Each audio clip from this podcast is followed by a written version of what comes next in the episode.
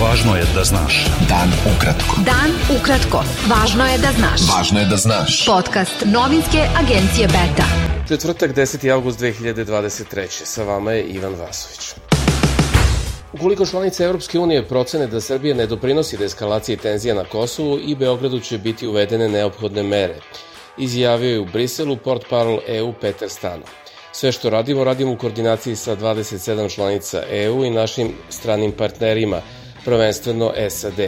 Uvešćemo neophodne mere i Srbiji ako države članice procene da u trenutnoj atmosferi i uzimajući u obzir trenutni kontekst, Srbija ne radi ništa na smirivanju napetosti, rekao je Stano odgovarajući na pitanje novinarki u Briselu. U padu ultralakog aviona kod Zemun polja poginula je jedna osoba, potvrđeno je agenciji Beta u Ministarstvu unutrašnjih poslova Srbije. Taj avion se srušio nešto posle 12 časova, pošto je prethodno poleteo sa aerodroma 13. maj kod Zemun polja. Ministarstvo spoljnih poslova Srbije izabralo je nove ambasadore na upražnjena mesta, među kojima su i u UN pri Evropskoj uniji u Briselu i Savetu Evrope, javlja N1. Na spisku budućih ambasadora su, kako saznaje N1, Daniela Čubrilo, koja će biti ambasadorka u Nairobiju, Aca Janković u Helsinkiju i Ana Petković u Alžiru. Predstavnik tima Međunarodnog monetarnog fonda Gabriel Dibela ocenio je da bi mere Evropske unije prema Kosovu mogle da postanu prepreka za strane investicije. Dibela koji je boravio na Kosovu rekao je da je nedani razvoj događaja u četiri severne opštine doveo do privremenih i reverzibilnih mera nekih donatora i tradicionalnih partnera koje ograničavaju novu ekonomsku i finansijsku saradnju. Jedna osoba ubijena je rano u četvrtak, a tri su ranjene iz vatrenog oružja u kafiću u selu Rudnik kod Srbice. Potvrdila je kosovska policija i navela da su napadači u bekstvu. Pravni zastupnik roditelja čiji su sinovi ubijeni u pečkom kafiću Panda, Ivan Ninić, podnao je zahtev tužilaštvu za organizovani kriminal da se u svojstvu svedoka sasluša predsednik Srbije Aleksandar Vučić. U zahtevu se navodi da roditelji traže da se Vučić sasluša povodom izjava o masakru u Pandi koje je on od 2013. do 2018. godine u nekoliko navrata davao medijima, tvrdeći da taj zločin nisu počinili Albanci i da, kako se navodi, gotovo zna šta se dogodilo kobne noći u tom kafiću. Odlazeći šef misije Saveta Evrope u Srbiji Tobias Flesenkemper izjavio je da je tokom svog petogodišnjeg mandata primetio dobre tendencije u politici vlade Srbije, ali da je video i situacije kada se u pojedinim područjima, ne precizirajući kojim, vraćalo i nekoliko koraka unazad.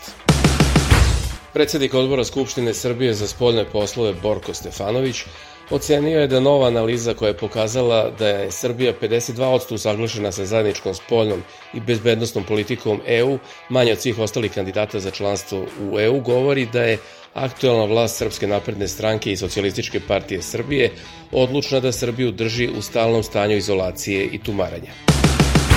Kompanija Air Srbije je najavila da će zbog dobrih poslovnih rezultata u budžet Srbije ove godine uplatiti 20 miliona evra po osnovu sredstava primljenih kroz postupak dokapitalizacije.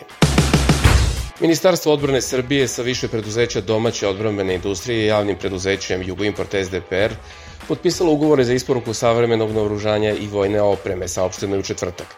U saopštenju se navodi da je ministar Miloš Vučević rekao da je više preduzeća sa Ministarstvom odbrane, ali i međusobno potpisalo ugovore vrednosti od 9,7 milijardi dinara. Po poslednjim podacima koje je objavilo Ministarstvo zdravlja, u poslednjih 7 dana u Srbiji su na COVID-19 bile pozitivne 234 osobe, od 3584 testiranih, a u istom periodu nije bilo umrlih od te infekcije. Ministarstvo zdravlja na stranici COVID-19 RS u podacima koji su objavljeni u četvrtak navodi da u poslednjih nedelju dana nije bilo COVID bolesnika koji su hospitalizovani.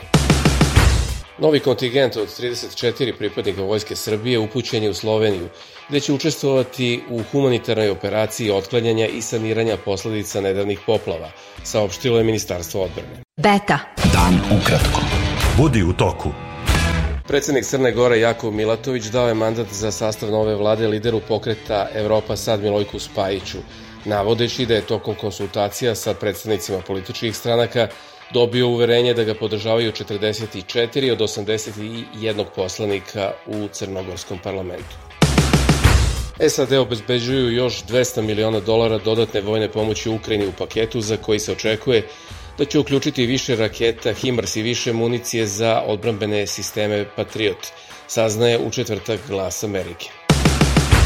Ruska vojska oborila je 13 bespilotnih letelica, uključujući 11 u blizini Krima i dve koje su letele u pravcu Moskve, saopštile su ruske vlasti na Telegramu. U napadima nema žrtava i nije pričinjena šteta.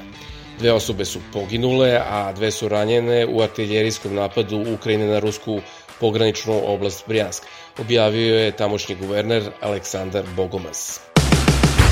Ukrajina je najavila formiranje humanitarnog koridora kako bi nekoliko desetina teretnih brodova zarobljenih u ukrajinskim lukama do izbijanja rata isplovilo u Crno more. Na Crnom moru rute su pod nadzorom od kada je Rusija napustila sporazum o žitu, prenosi Reuters.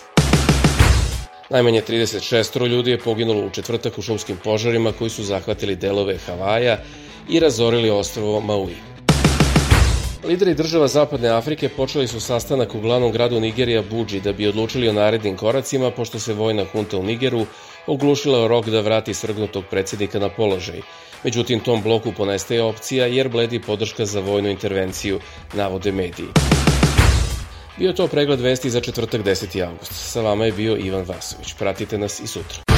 Pratite nas na portalu beta.rs. I društvenim mrežama. Važno je da znaš. Dan ukratko. Podcast novinske agencije Beta.